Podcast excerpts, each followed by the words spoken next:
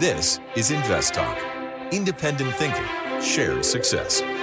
Justin Klein and Steve Peasley stand ready to take your finance and investment questions and share their unbiased answers. Invest Talk is made possible by KPP Financial, a registered investment advisor firm serving clients throughout the United States. The clarity for your path forward starts now. Here is KPP Chief Executive Officer, Financial Advisor, Justin Klein. Good afternoon, fellow investors, and welcome back. This is Invest Talk. It is our, our October 20th, 2023 edition, and it is Friday, which means the weekend is upon us. But before we get to the fun, we're going to recap what happened in the markets today and this week and what is happening more broadly with the geopolitical situation as well as the broader economy and markets. So, we're going to do our best this hour to help you take that next step in your path. And the path is about discovering, discovering the ways of this new world. A world where we don't as easily go to bat for our allies. A world where money is not as free as it once was, where capital actually costs something again. Where the Fed isn't just sitting at the zero bound forever and money is essentially free. It's not the world we live in anymore. So our job is to help you adjust to that, give you actionable material that you can use to make excuse me, to make good decisions with your money. And so I'm here to give you my unbiased perspective to your finance and investment questions, developed with over 20 plus years of investment experience.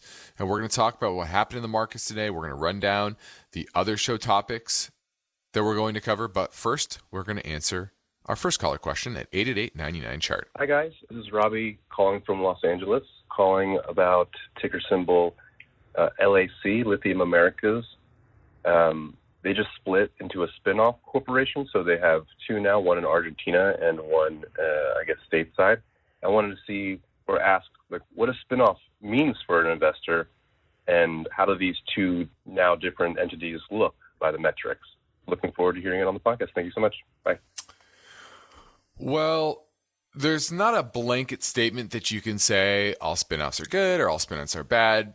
It depends on how it's broken up, which companies assume which businesses, which obligations. And when I say obligations, you're typically talking about debt. I've seen it many times where a spinoff is specifically meant to kind of offload a lot of debt on the parent company from the parent company to this spinoff that can happen.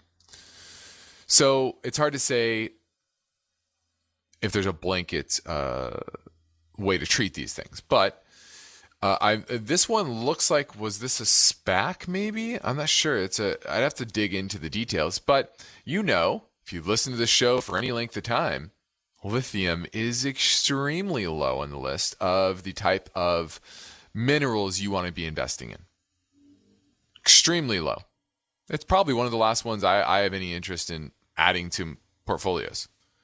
And this is a name that peaked out in late 2021 with the rest of the growth stocks in the low 40s. And now we're trading at $7 per share. $7 per share. So I don't, the relative strength is horrendous. You're talking about an eight. And there's nothing about this that gets me excited at all. So avoid the lithium space. There are far better materials to invest in for the quote unquote green revolution than lithium. All right, we have a lot of ground to cover over the next 45 minutes, and we have a lot planned. So, my main focus point looks in the story behind this headline 7.7% mortgage rates what this means for housing demand. Now, the average contract interest rate for 30-year mortgage mortgages increased to 7.7%, while applications for a mortgage were 21% lower year over year. Now, this story can be your real estate 101 course. We'll talk about what high interest rates mean for the housing market, plus supply and demand in the real estate market, and the reality of 7.7% mortgage rates for you and your local housing market, as well as the national housing market. Now we have a, we have some other topics on the docket. One is in regards to the law of unintended consequences that is starting to come home to roost within the bond market. And why I've said this for a long time that there was uh, a lot of a lot of powers that be within the government as well as the Fed kind of pulling the wool over their eyes, and they continue to do so.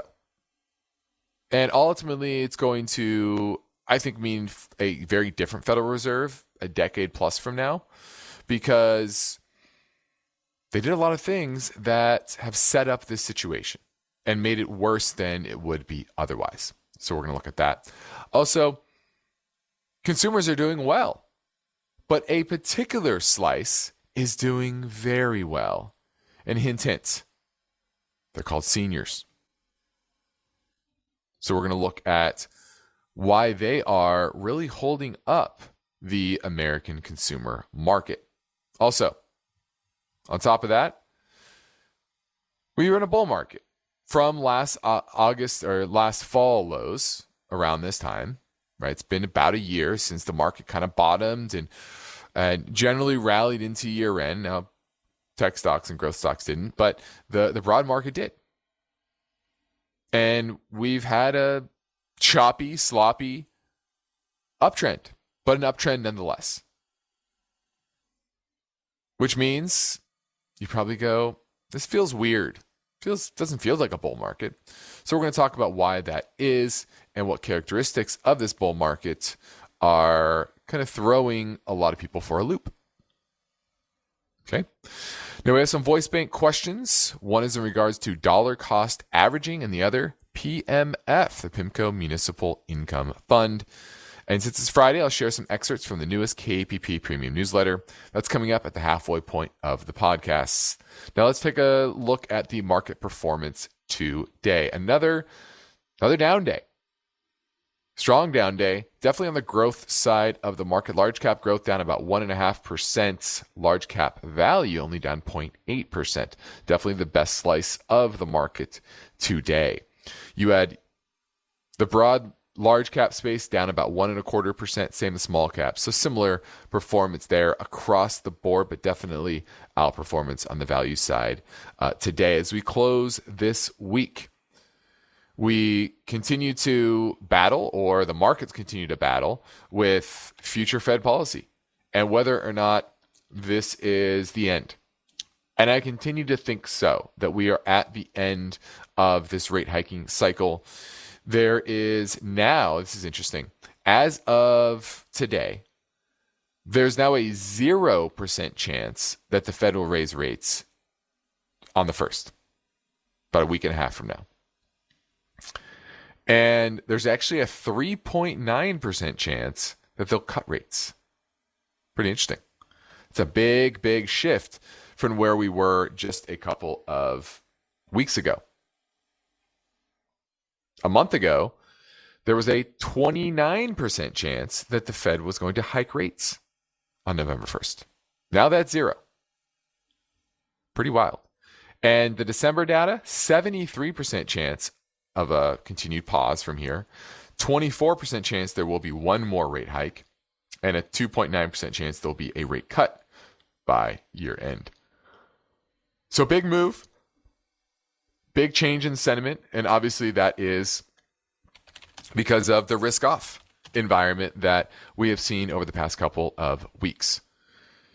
Now, it's pretty clear with what's happening in the Middle East that that's another risk factor the Fed has to consider. on top of the fact that their policy tools are lagging. Now, the economic data this week, broadly positive. So that's the only thing you can say to say, okay, maybe they should raise rates again. Existing home sales yesterday were still down 2%, though, month over month. So this is an environment where the Fed's likely on pause, and the next move will be a rate cut. All right, now as we go to a break, let me remind you to check out the new Invest Classroom series. Our episode 11 is up and it's on options. And over the past couple years, options have become more and more popular, especially for new investors. Think of the YOLO options, trying to really hit those grand slams. We're going to give you a primer on options, how they work, and I'll pass along some strategies as well, and how to use options to hedge against risk on top of that. So learn more about options, search Invest.Classroom over on YouTube, and now the phone lines are open waiting for your questions at 888 99 chart.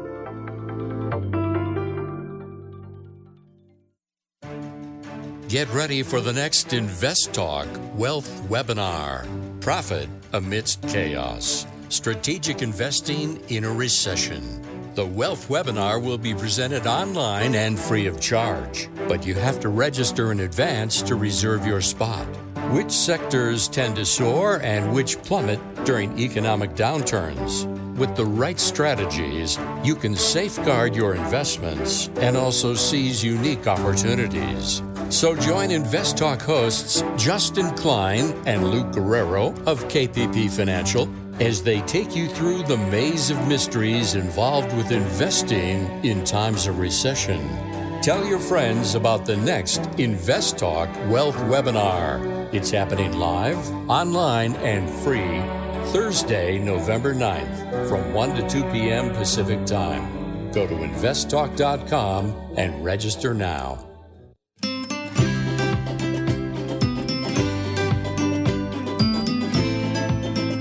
Justin Klein is here and ready to take your calls live. Invest Talk 888 99 Chart.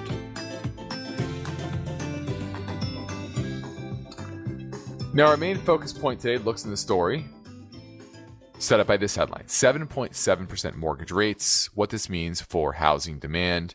And we're going to go over the uh, over what interest rates mean or how, what high interest rates mean for the housing market and how it affects supply and demand in real estate. And the demand for home loans dropped to the lowest level since 1995 last week. Total applications volume fell 6.9% compared to a week ago.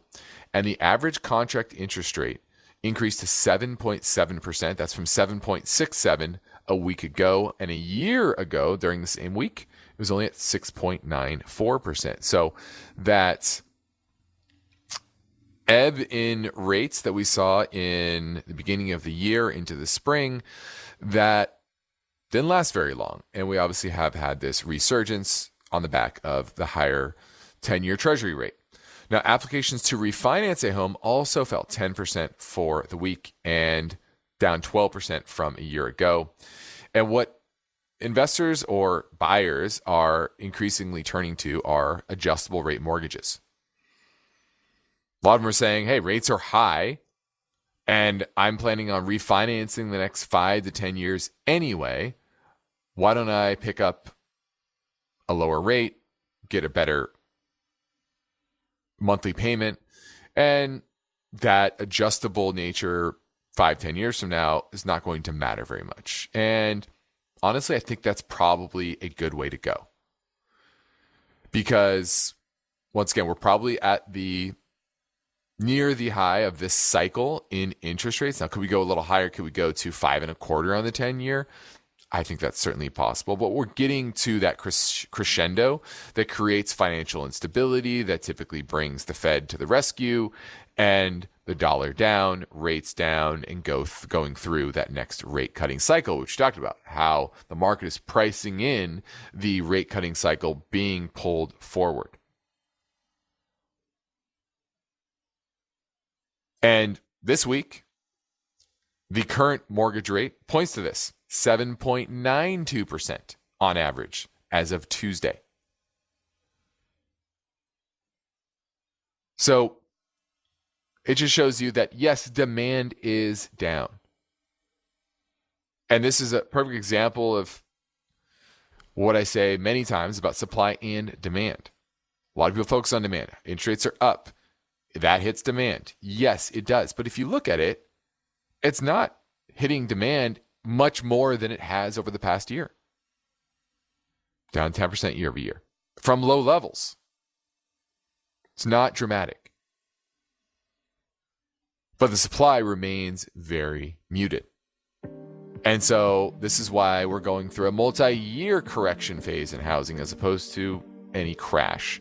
And uh, I want to highlight those numbers because it can be very important to pay attention to when you are trying to assess the health of the housing market. It's not healthy, but it's also not in the hospital either. All right, we're going into a break. Ready to take your questions now at 888 99 chart.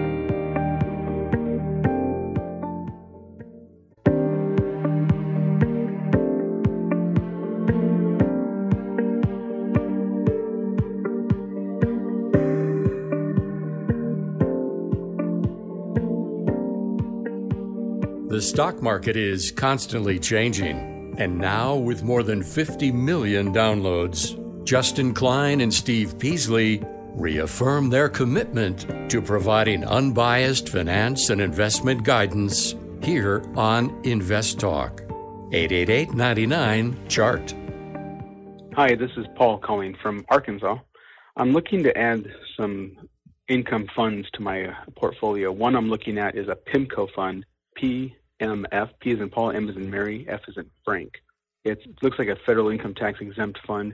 I'm curious as what the risks might be besides, I mean, obviously interest rates could put the fund down as well as any of the holdings municipal going bankrupt, I guess.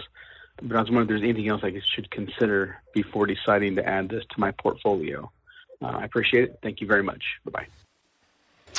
All right, I talked a lot about these type of funds a couple weeks ago. I forgot what show it was on, but the main issue with these closed-end bond funds, and especially the municipal bond funds. Remember, the lower the yield on something, or the lower the fixed yield on something, the more what is called convexity risk there is. The convexity basically means that how volatile it is to the rise and fall of interest rates.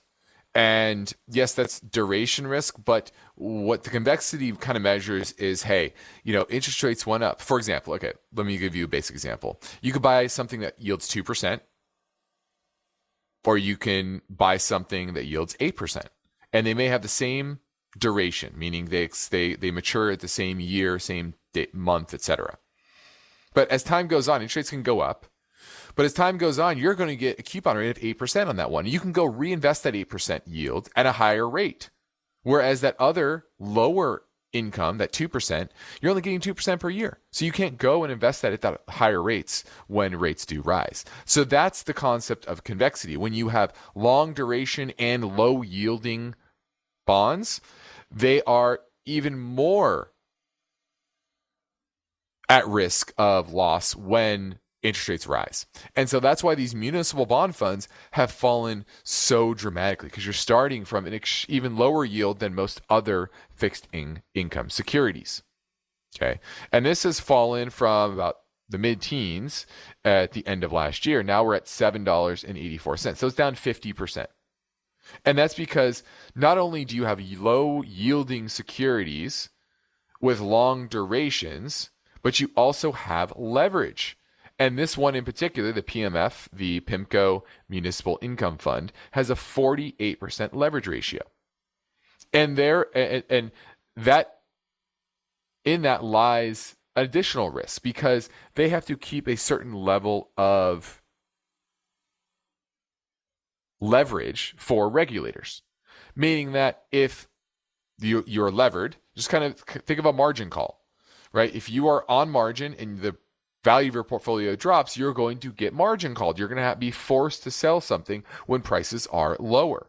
And that's what's happening in a lot of these these leveraged bond funds, bond closed-end bond funds. is that they're levering up in order to get extra yield, so it makes them look juicy and attractive for the average investor, but they're at the risk of getting margin called when interest rates rise. And this fund, 12% of the bonds mature in over 30 years, 48 in 20 to 30 years, 13% in 15 to 20 years. So the vast majority of this bond fund is extremely long duration. Now, would this be a good play if rates do drop, if we're near a peak in rates? Yes. But I've t- I talked about before, I'm modestly actually bullish on taking duration risk over the next year. So I, could this rally from here? Certainly you started to see some pretty high volume. You actually had a day to day, we call it a doji day, where uh, it, it, traded down but kind of closed where it opened and it was on high volume. Very well could get a near term bounce, a drop in rates, and this could rally. But you were talking three, five, ten years out, this is the exact opposite of where you want to be. So there's always different time frames that you have to look at. But this is not where you want to own. Don't chase yield. I urge everyone out there reassess all of your income holdings. This is an environment where it's actually better to be owning lower yielding securities, not higher yielding securities. Sounds weird. Goes against your instinct. I want to get that yield. But higher yielding securities are bond proxies. And oftentimes they are paying that high yield because they are taking on duration risk or they have balance sheet risk. They have something wrong with them. And the structure of that yield that puts that yield so high. So please, if you're going to buy quote unquote duration, which this would be a very big bet on duration with leverage, you're only doing that tactically, short term, and you're getting out. That's it. And you're having risk controls. Because this is an environment where this is the beginning, this is the first phase of interest rates renormalizing. This isn't the end but it's going to go in phases. All right, in the next Invest Talk, we'll look into the story. Three lessons from the stumble of the 60 40 portfolio. Balanced funds are sometimes dangerous, but can their risks be avoided? That's Monday, but for now, I'm Justin Klein, ready to take your calls at 888 99 Chart.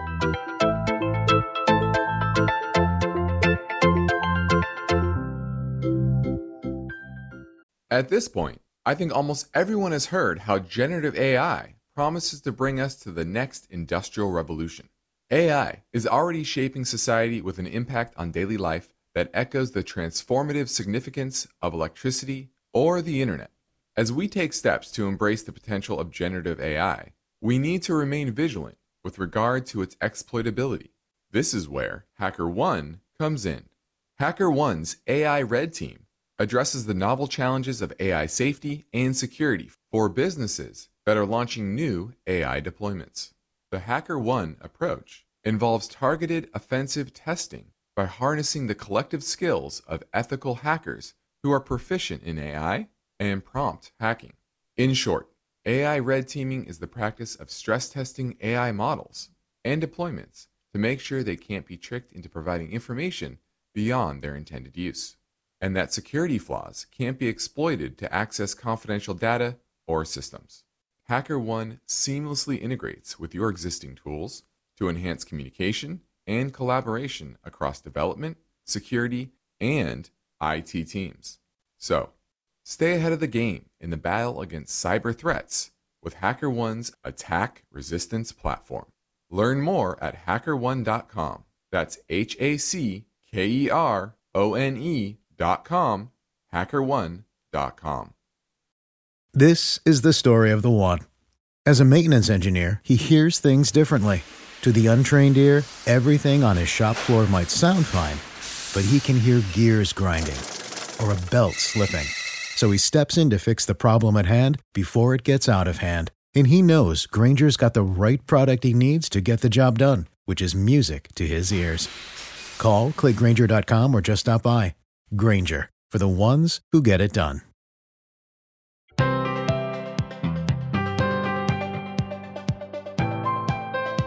One of the most rewarding things I do each weekday is host the Invest Talk podcast. I truly enjoy helping investors, and I know that every question counts and every answer I provide will be unbiased. You, the caller, get to chart the course for each Invest Talk podcast. Call with your questions anytime, day or night, 888 99 Chart. Let's go to Jerry. He is in Palo Alto. He wants to talk about CDs. Uh, CDs uh, versus T bills and laddering them. Mm-hmm. And then one other question: I know there's another investment you can only invest like ten thousand a year, somewhere in that same realm. Uh, you talking about I bonds? Yeah, there you go. Okay. So do that separate, but T bills versus. Well, the, the there's a couple. There's some main differences. You can go buy T bills in your brokerage account. And if you need the money, you can sell it. Right? And you're probably going to make a profit. Whereas CDs, you're locking your money up, and oftentimes there's penalties if you do want to take that money out.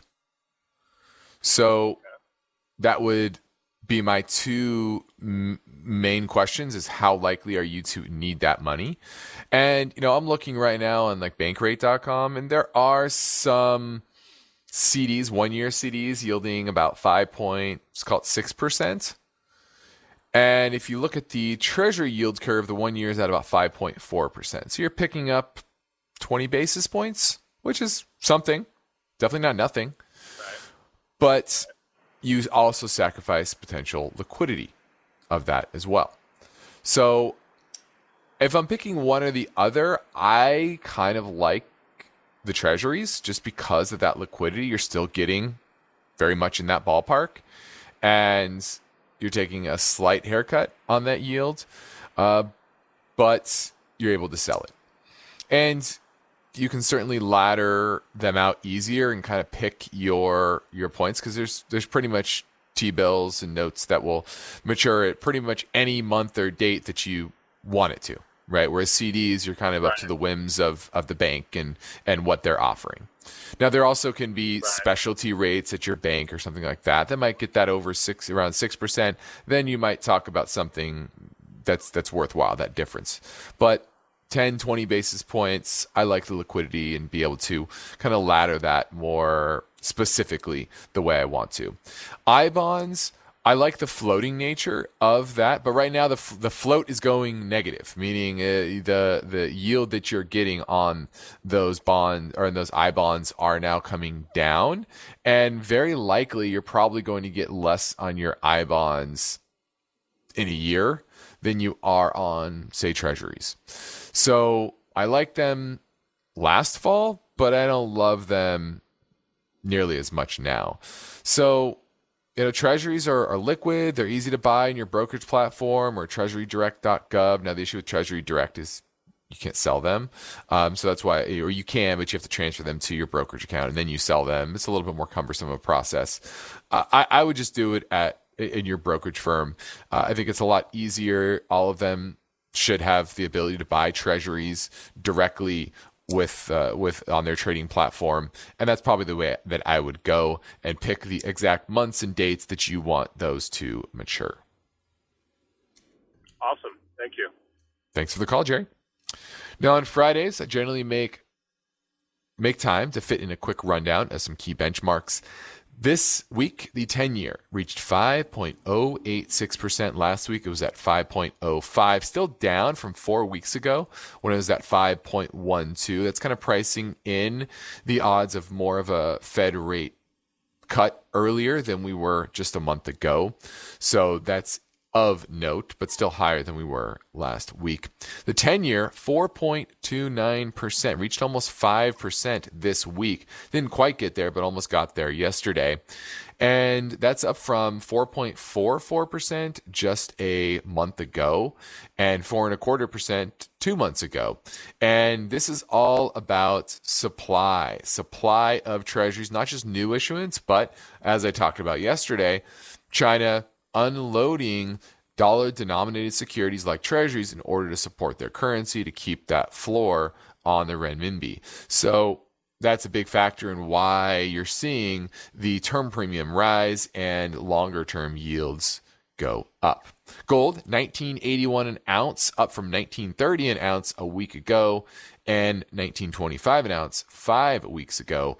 And gold's clearly in an uptrend, which is interesting considering higher interest rates. You typically don't see gold go up with interest rates uh, moving this strongly, but you have geopolitical concerns continue to rise, as well as near term expectations for rates coming down, talking about rate cuts being brought forward. So that's a big catalyst for gold breaking out. And I do think we break well above 2000 an ounce by the end of the year. Silver today at 23.37 an ounce, up from 22.75 last week, and but still down from a month ago at 23.54. Oil $89 per barrel. That's up from 87.4 a week ago. And two weeks ago, sorry, two months ago, it was at $80 per share. 18 weeks ago, $71. I don't know, not per share, per barrel, excuse me. And 30 weeks ago, we were at $66 per barrel. So a big move in a little over half a, half a year from 66 and change all the way to 89 and change. And we continue to see oil in a longer term upward trajectory on tight supply as well as rising geopolitical risk. Nationally, the average gallon of gasoline $3.55 per gallon down from last week at 362 and 4 weeks ago is at 385. So we're actually seeing the average price of gas come down as the summer driving season turns into the holiday season. Now here in California, the average gallon of gas, $5.48. I wish I paid that. Here in, here in Southern California, I'm, I'm easily paying, paying $6 plus, but last week we're at 566, so it is down, and a month ago we're at 578. And the lowest price gas in the country, Georgia, $3.02 per gallon on average. Pretty crazy. We pay a lot more here in California. All right, let's talk a bit about the law of unintended consequences. And that's that's never been more apparent than what we're seeing today. And if you look back in history, you have never seen a surge in bond yields like this. The last time the 10 year moved this much in the space of three years was 1979 to 1982. That's when Paul Volcker was, you know, slaying inflation and created two recessions. And if you go back in history, this is the worst couple of years in over 150 years for bond investors. Last year, in fact, the US bond investors' worst year since 1871, with a total return of minus 15.7%. And so far this year, about minus 10%. Annualized 17.3, so even worse than last year. If we were to continue on this annualized pace, I don't think we'll get there, but that's what we're on. So we're looking at bond investors' two worst years in basically history. And this is all coming from a place where lawmakers, politicians, technocrats at central banks, they all have an eye on on risk, but typically that's near-term risk, and they all are focused on what can they accomplish today. Right? It's not about where is inflation going? Where is the economy going 10, 15, 20 years from now.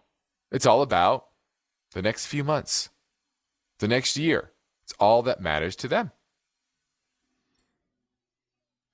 And so we had a decade post financial crisis where it was all about getting inflation higher, getting the economy moving again, and they kept rates at rock bottom.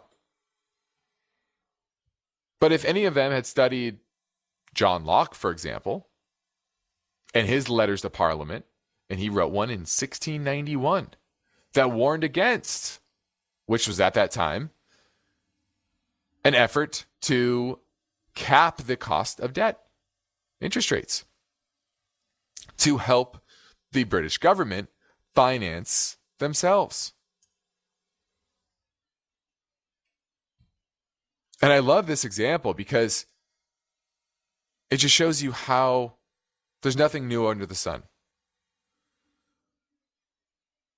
These cycles happen over and over again. That's why I always say I look back in markets hundreds of years, understand what happened in previous regimes, previous times that manifested in certain ways.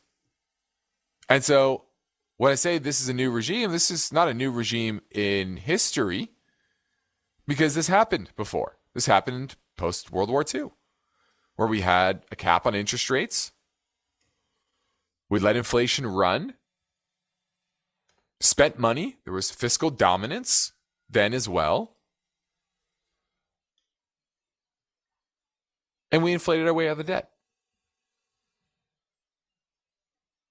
And politically, that is the expedient way to go.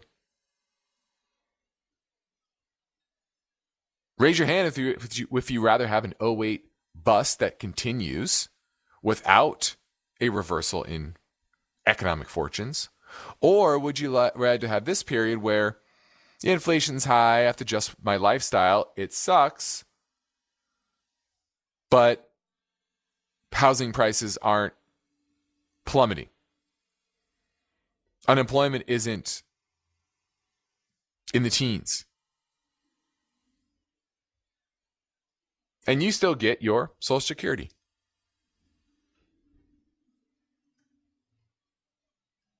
I think everybody would take this situation over 08.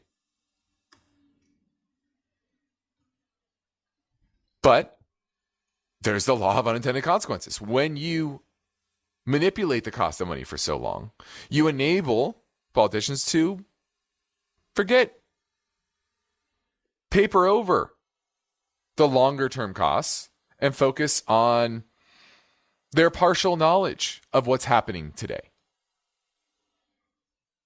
And they care very little about the future because it always figured it out, right? Or, hey, we're doing this because it supports our values.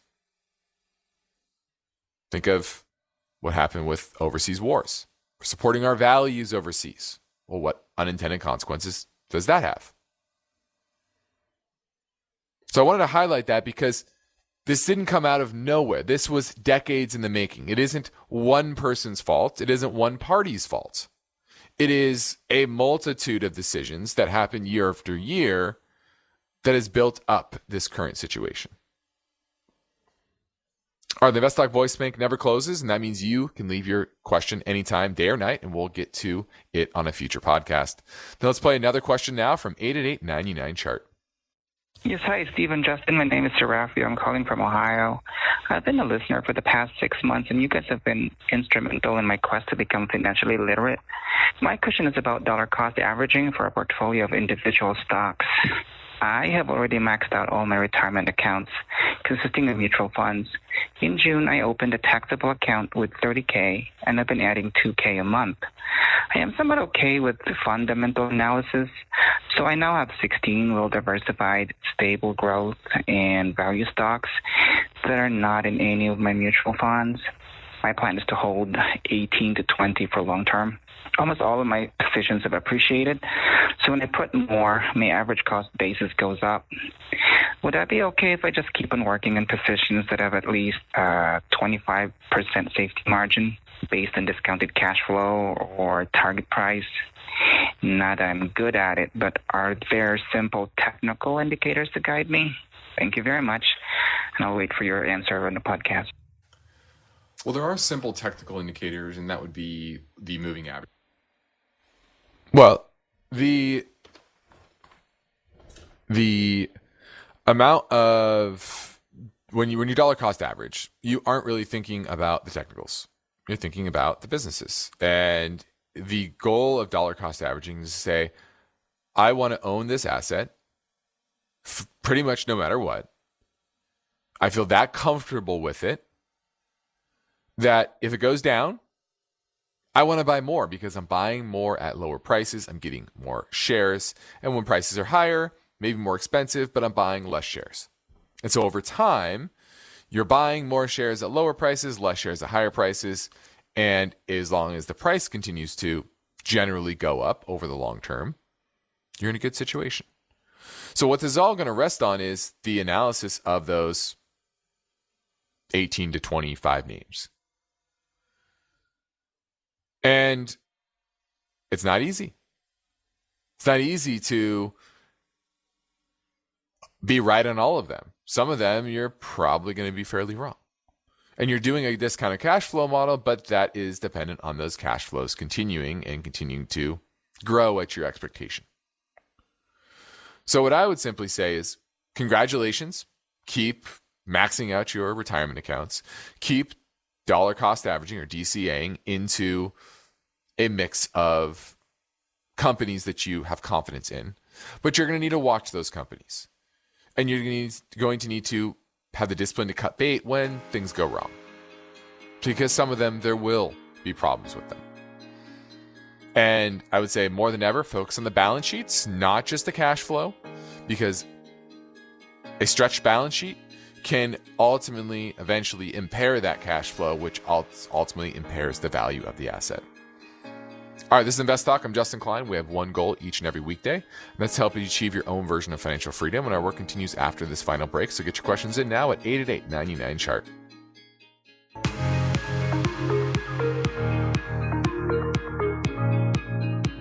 Get ready for the next Invest Talk Wealth Webinar Profit Amidst Chaos Strategic Investing in a Recession.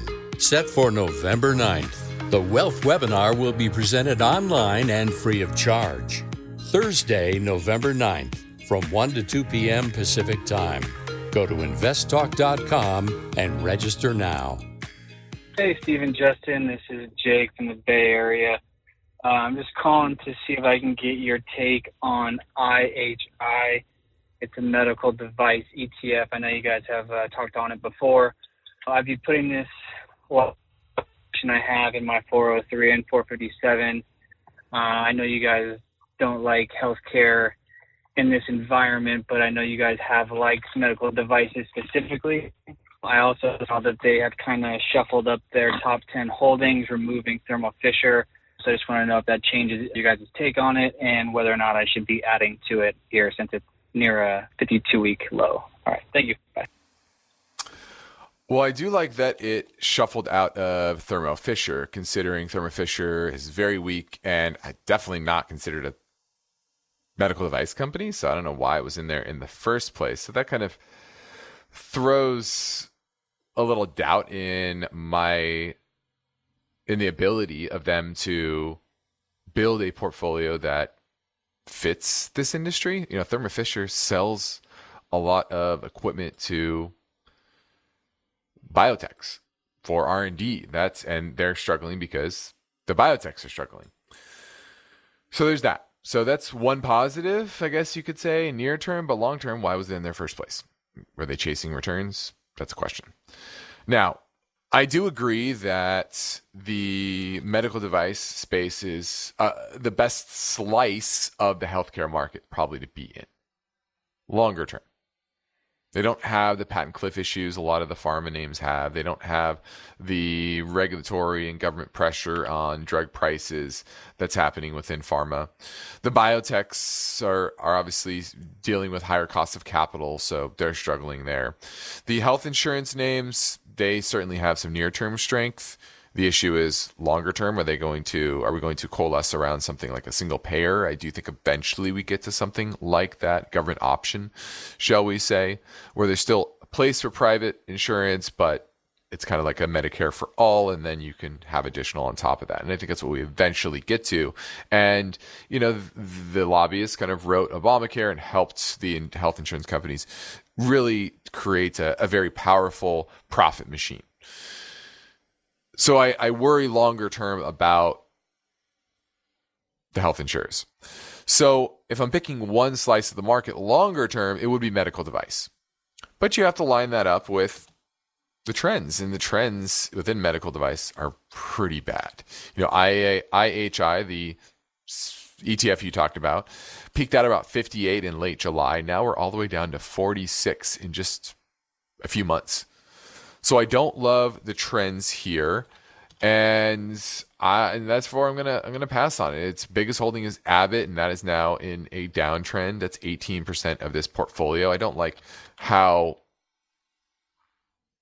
I don't like how that is trended.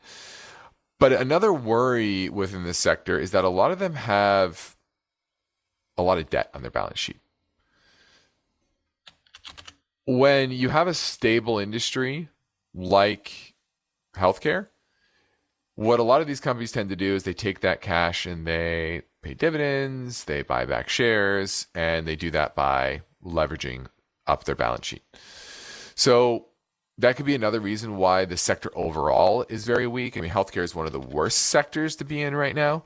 Um, and so maybe it's just being dragged down in general by the weakness in healthcare. Um, so I like what you're looking at, but from a timing perspective, it's just not there. I'm going to pass as of now on IHI until you can get some relative strength, which is just simply not there. All right, lastly, let's talk a bit about the elderly. I don't say elderly, seniors. In August, 17.7% of the US population was 65 years or older. That's the highest on record going back to 1920 and up from 13% in 2010. Think about that. In just 13 years, gone from 13% of the population to 17.7. And their finances are very healthy. Americans aged 65 and up accounted for 22% of all spending last year, the highest share since 1972 when they began keeping records, and up from 15% in 2010. And guess what? They've had a huge boost from that Social Security COLA increase of 8.7% last year, the largest single increase since 1981.